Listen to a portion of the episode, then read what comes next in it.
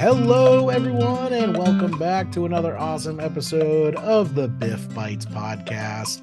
I'm your host, Jerry Me, and this week I am joined by a very special guest, a recently former student and newly minted CFP, Mr. Gene Witt. How's it going, Gene?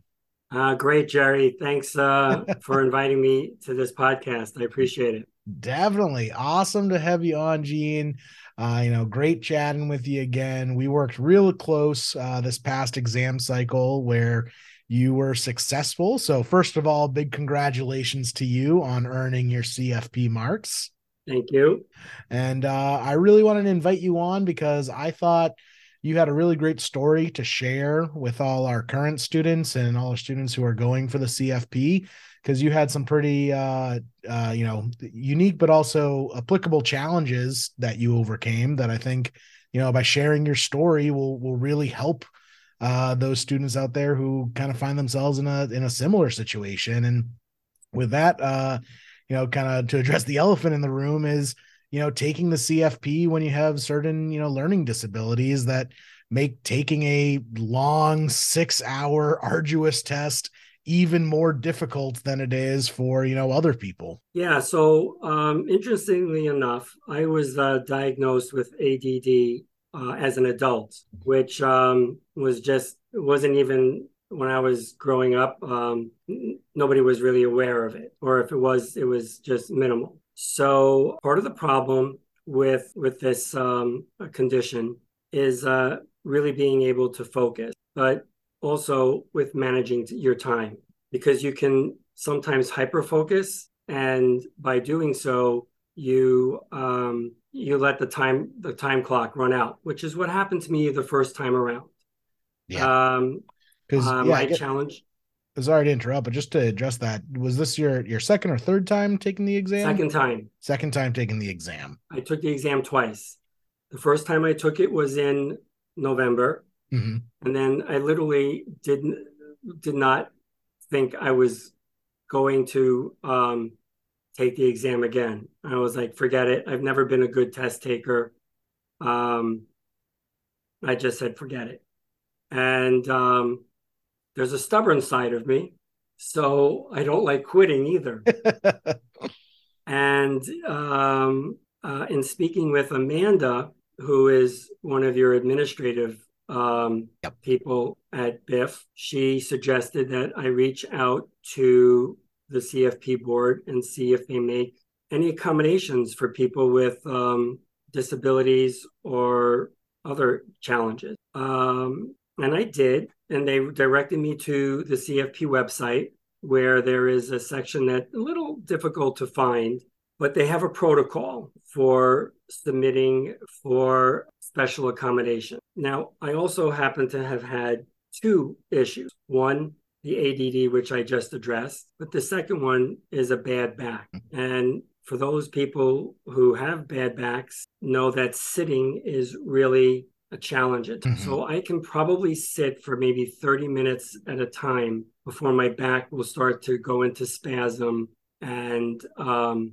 cause pain and obviously distraction. So between the two of them, the first time around, it proved a little a little overwhelming because I ran out of time. I found myself rushing through um, probably about the last um, 25% of each section, having to rush through it because I had chewed up so much time. I reached out to my physician who wrote a letter and we submitted it to the CFP. And the first time around, it was rejected which what uh, from what I understand is pretty common with the CFP board. They're very stringent on on the accommodations. Yeah. So the thing with the CFP board, I think, and this is out of respect because um, there are a lot of people out there who will try to find every angle that they can mm-hmm. to uh, gain an edge. And the CFP is really just looking for keeping the playing field level. Yep. To as everybody as much as possible, but still being accommodating to those people with cognitive or physical challenges. And my physician was traveling when I got the rejection notice because the thing that was needed was her evaluation. what protocol did she follow for coming to her conclusions about the ADD? Mm-hmm. And because she was traveling, she wasn't able to get that. But what I did do is I reached out to my physical therapist, who I've had for my back and been using for the last four to five years, give or take whatever the break was during COVID. Mm-hmm. And my physical therapist had all of that documentation in place. Oh, good. Um, you know, the issues with my uh, my back, my spasms, um, sitting, the protocol that she went through to determining the condition that I have. And she wrote up um, a letter as well as submitted her diagnosis. Mm-hmm. And that was accepted by the CFP. Mm-hmm. So they gave me um, an extra hour between the um, morning sec uh, between the for the whole exam. Yeah. So I have an extra half an hour for the AM section and an extra half an hour for the PM se- section. Mm-hmm. And that proved to be really useful because I just finished the exam in time. Without that extra time, I think I would have been um, equally as challenged as I was the first time. Sure. But they also gave me a, a private room, which was helpful because I needed to stand up mm-hmm. and I needed to stretch mm-hmm. and I needed to um, do some exercises to loosen up my back in the middle of the exam. Mm-hmm. So they didn't want me interfering with other exam takers, not just CFP people, but other exam takers in general. Um, so I got a special accommodation for that. And, and sure, uh, I was very grateful. Sure. And I'm um, sure private room also helped a lot as far as minimizing, you know, distractions from uh from other test takers for you. Yeah, right. So it was a quiet room. I didn't have to wear the headphones.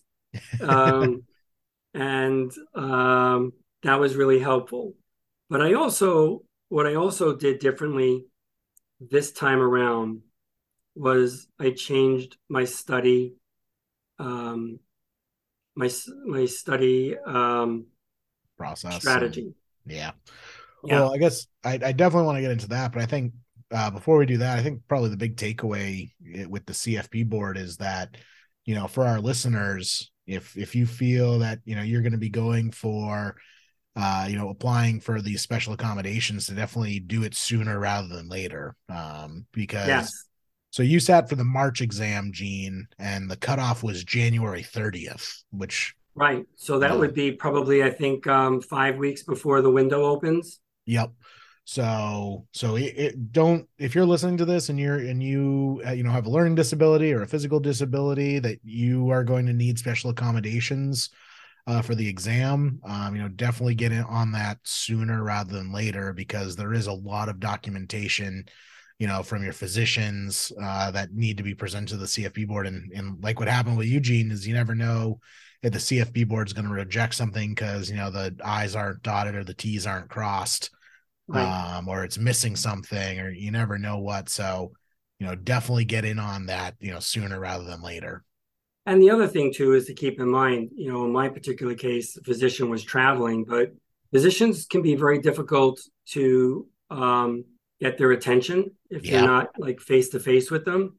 And very often they'll hand off the um, the duties, the chore, to an administrative person, mm-hmm. and they may not um, communicate or um, provide all the information, especially with HIPAA a lot of times, you know, if if another doctor is asking for medical records, they transfer everything. But um, CFP is a private enterprise, and lots of times doctors don't want to give medical information out to private entities. Yeah, it, it can be really difficult. I mean, it's kind of like the whole uh, sharing of client information for us. You know, doctors have a whole other level of uh, information sharing that uh, they have to abide by. Yeah. Yeah.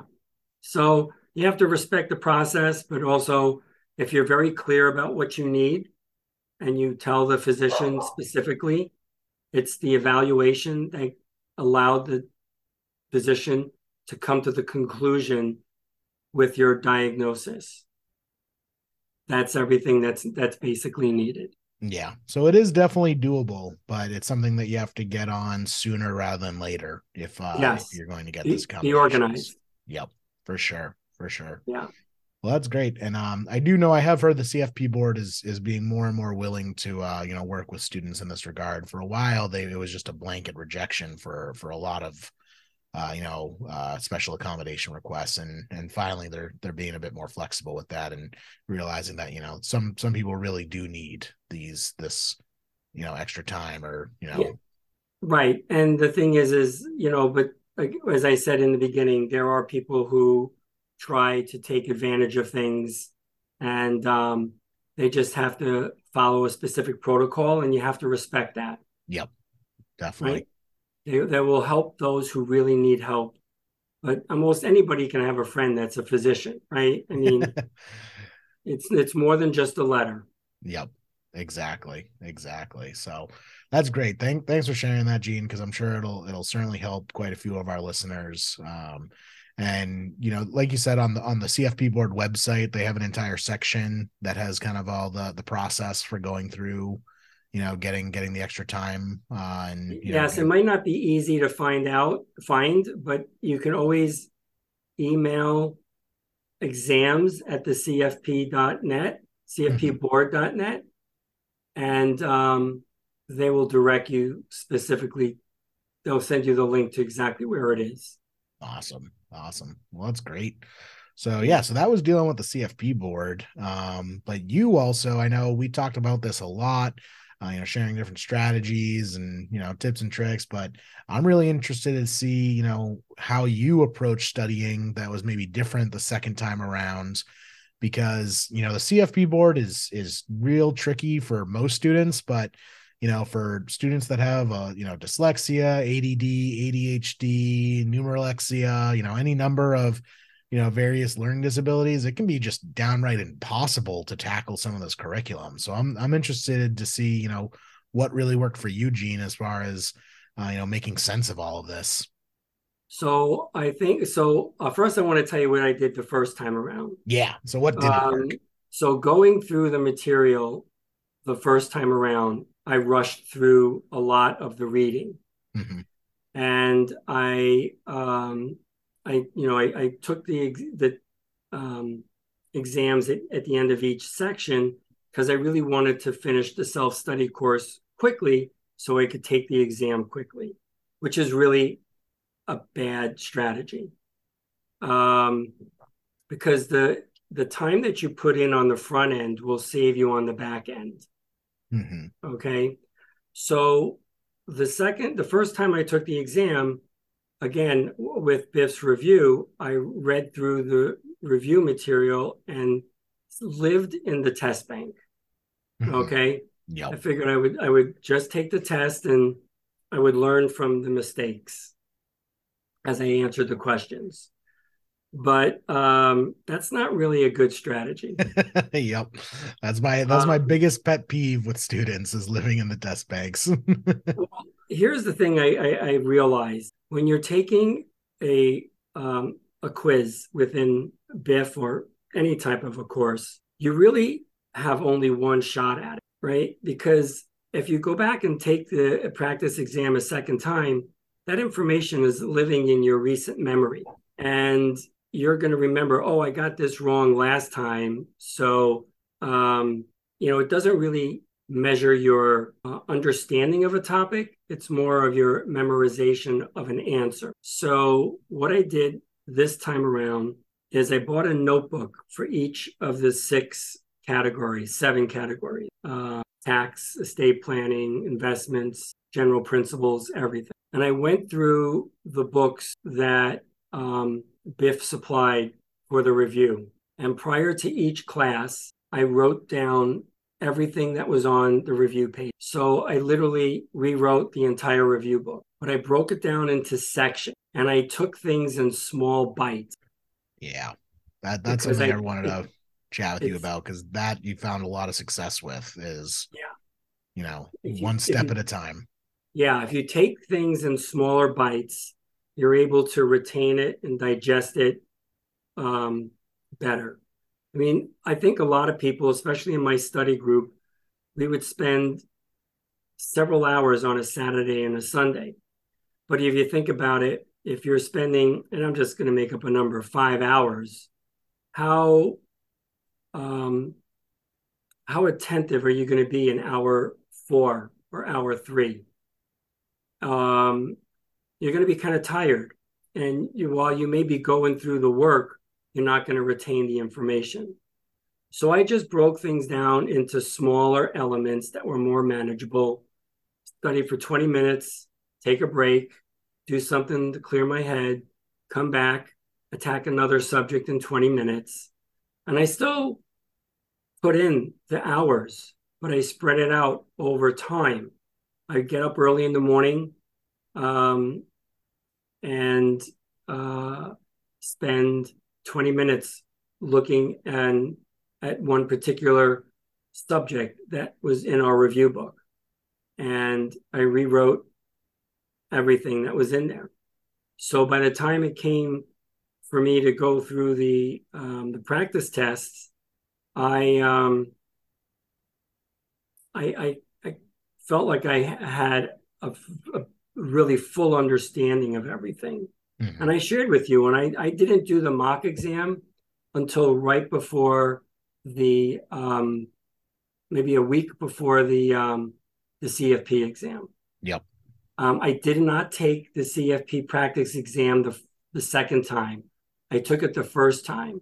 Mm-hmm. And there's, I think, a little bit of a psychological thing there because if you do poorly on the um, the practice exam, all of a sudden, and you and you take that exam too close to your test date, you all of a sudden you've got this um, lack of confidence about certain areas. Yeah. But um, I did the the mock exam. I, I I did well in the mock exam. I remember you sent me your mock exam and you you crushed the mock exam uh, you know, you, you, sent me, you're like, Jerry, what do, you, what do you think of these scores? And I saw these scores. I'm like, Gene, these are the best scores I've seen from any student so far this cycle. So I have no doubt that you're going to pass this this test. Yeah, and you know, I didn't, and I and I uh, I didn't do that well the first time around either. Mm-hmm. But I think another thing I also did for both the mock exam and for the CFP course is that two days before the exam, I did nothing. I did not do anything with the CFP study. Mm-hmm. I didn't pick up a book. Maybe I watched a video or two or listened to your podcast, but it was so minimal. It was um, I, I didn't uh, do it. And my feeling is is that if if I'm if I have to study two days before the exam, it means I'm I'm probably anxious about understanding the information, and um, those last two days are not going to help me. Um, right? I went to the exam more relaxed the first time.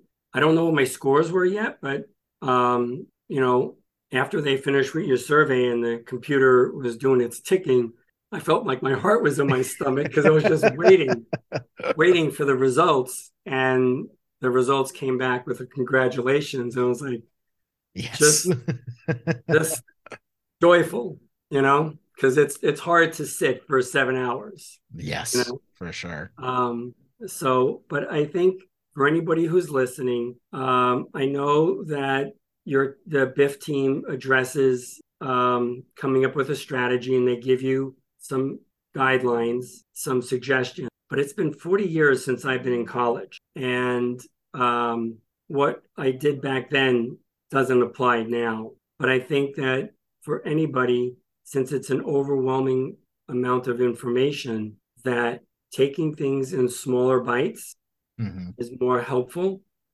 and giving yourself enough time to just get through the material and digest it in what's I would call a manageable uh, amount of material. Awesome.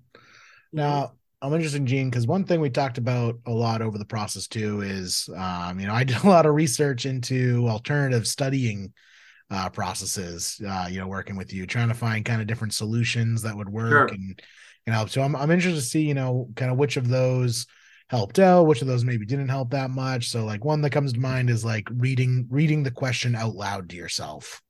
uh, to better comprehend it. Like, did things like that help, or anything stick out to you about about uh, you know those strategies? So I did a couple of things. I did read some of the questions out loud. Mm-hmm. Um, some of the questions that were shorter in nature, I didn't need to. Mm-hmm. I was able to um, address them quickly.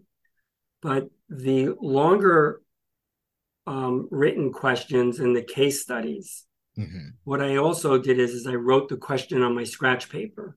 Okay. Yeah. So I wrote the question on my scratch paper as like to make sure I knew what exactly they were asking. Because some of the questions were not worded well, and I had to go back not just a second time, but a third and fourth time. And again, that's time consuming, right? Yeah. So the clock is ticking.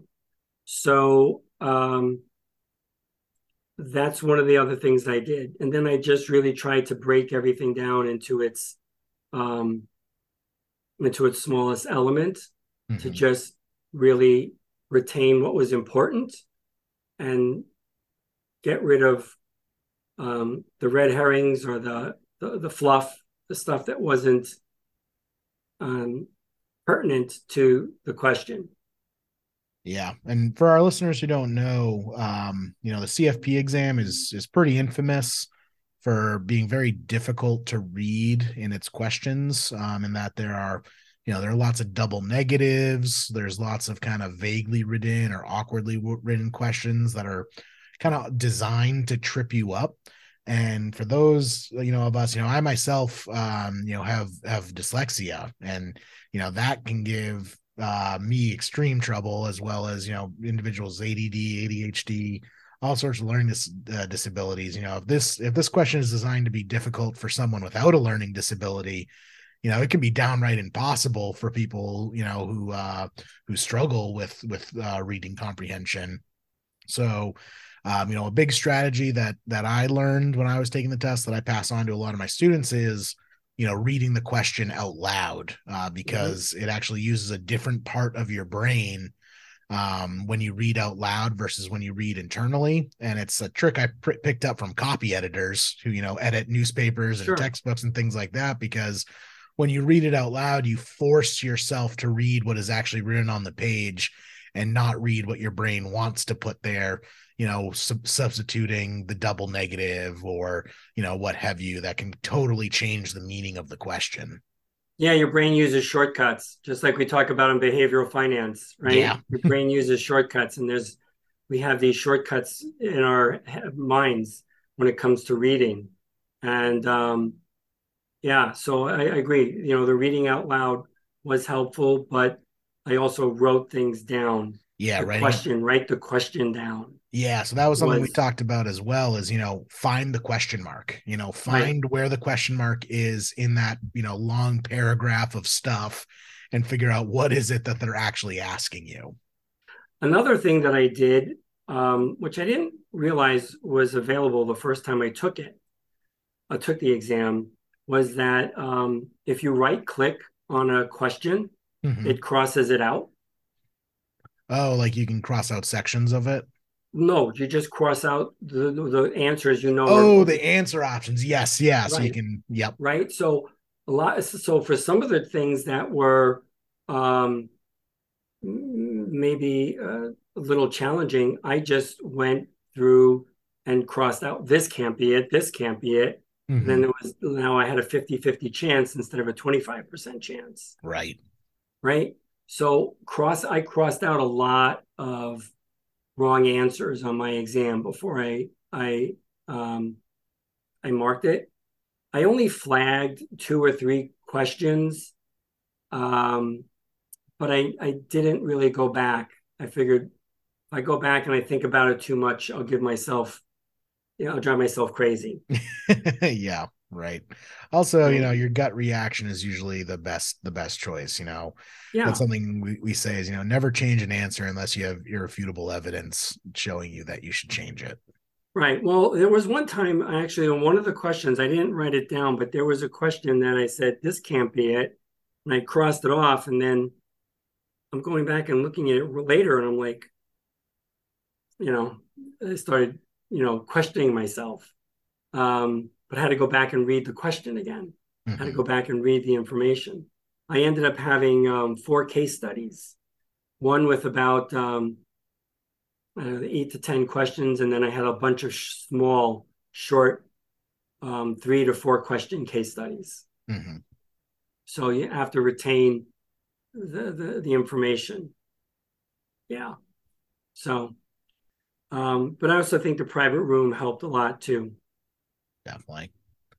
Yeah. Um, what about kind of keeping focus up, you know, during the study process? Did you find any things helped you more than others? You know, any any tips to give, you know, students who are going down the process now? So the study process, my focus was best when I did things in smaller time frames. Mm-hmm. If I could sit for 20 minutes, I could um, stay focused. When I tried to stretch it out to a couple of hours, I found that my retention was poorer and hence that's probably why I called you so much. I was probably reaching out to you because I, you know, distraction. Let's see what Jerry's up to. yeah. Well, also is because the material I didn't absorb um, completely mm-hmm. because my brain was tired. Right. But I also had to. I also found myself wandering during the exam. My brain started to to to just get tired and um, sidetrack. And by the time the exam was over, I was mentally wiped out. Sure. Um, so, and I'm and, and from everybody I've spoken to, they were pretty wiped out as well. But um, for those people who struggle or are trying, who have been out of school for a long time, or who struggle with, you know, some um, cognitive uh, issues. I think taking things in smaller pieces mm-hmm.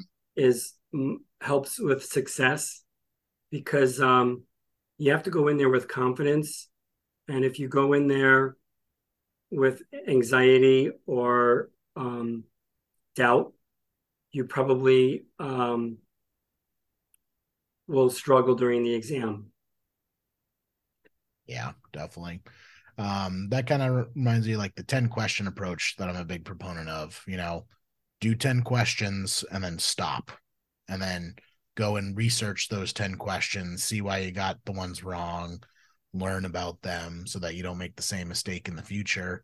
And then a lot of times it comes down to, you know, now take a five ten minute break and just recharge the batteries a little bit. And then when you're feeling more refreshed, go do 10 more questions. Yeah, well, on the study side, that's what I did with each of those notebooks. I, yep. I each notebook. So in each section, when I was um, not understanding something, I went back to to look at what it was that I didn't understand. I wasn't looking for the answer.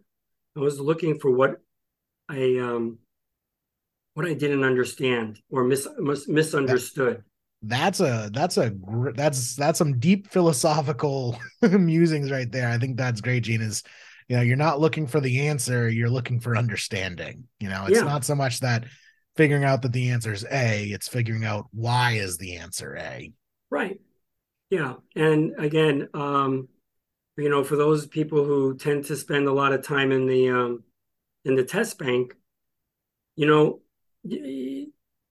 you there was there's a lot of people who think I'll learn from just memorizing, and this is not a memorizing. Um, I mean, there's some memorization in this, but the mm-hmm. majority of it is is not memorization. Yeah, it's application. Yep. And um, you know, the entire BIF team has been um, really um, accommodating with their time, whether it's you specifically, but um, Adam has made cut time out of his day, uh, and so has Brandon. I mean, Brandon, like you, you know, Brandon has his own practice, and he make time out of his day after the market's closed to, to talk to me about uh, something. Um, I never reached out to Mike only because what I do for a living is the same thing that Mike teaches. Yeah. so I figured if I don't know, then I'm not doing my job really well. so, um, you know, that was that was it. But you know, the other thing I think also in listening to what um, Adam has has said, um, learn to be a really good CFP. Um, one, it'll help you with your growing of your business. But if you really uh, embrace the material and learn the material, you'll get through the exam um, more easily because you realize you're going to be using this. This is important part of your practice, mm-hmm. right? It's not just about passing the exam; it's constant study. Yeah, for sure. Well, awesome, Gene. That that was great. Um, you know, I think we all learned a lot.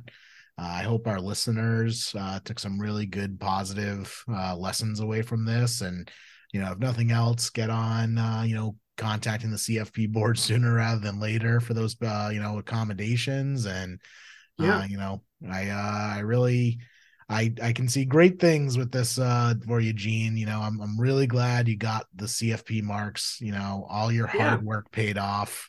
Because if anyone deserved it, it was definitely you. Thanks. Well, I, I like I said, um, I thank uh, the, the the crew at BIF. I thank you specifically.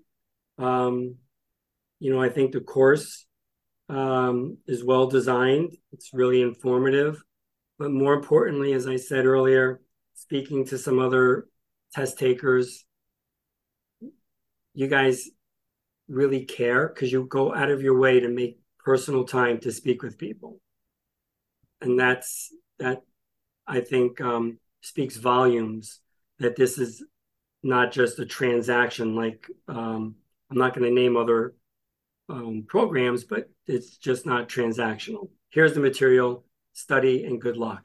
Mm-hmm. Well, thanks, Gene. It was it was great looking working with you. I'm I'm kind of sad that I'm not going to be working with you with this cycle, but I'm happy for you that you don't have to. yeah, well, we'll you keep know, in touch for sure. Definitely, definitely. Yeah, please do. Uh, thanks so much for making the time today to chat with us, and uh, you know, I look forward to keeping in touch with you in the future. Thanks, buddy. Take it easy, Gene. Have a good one. Likewise.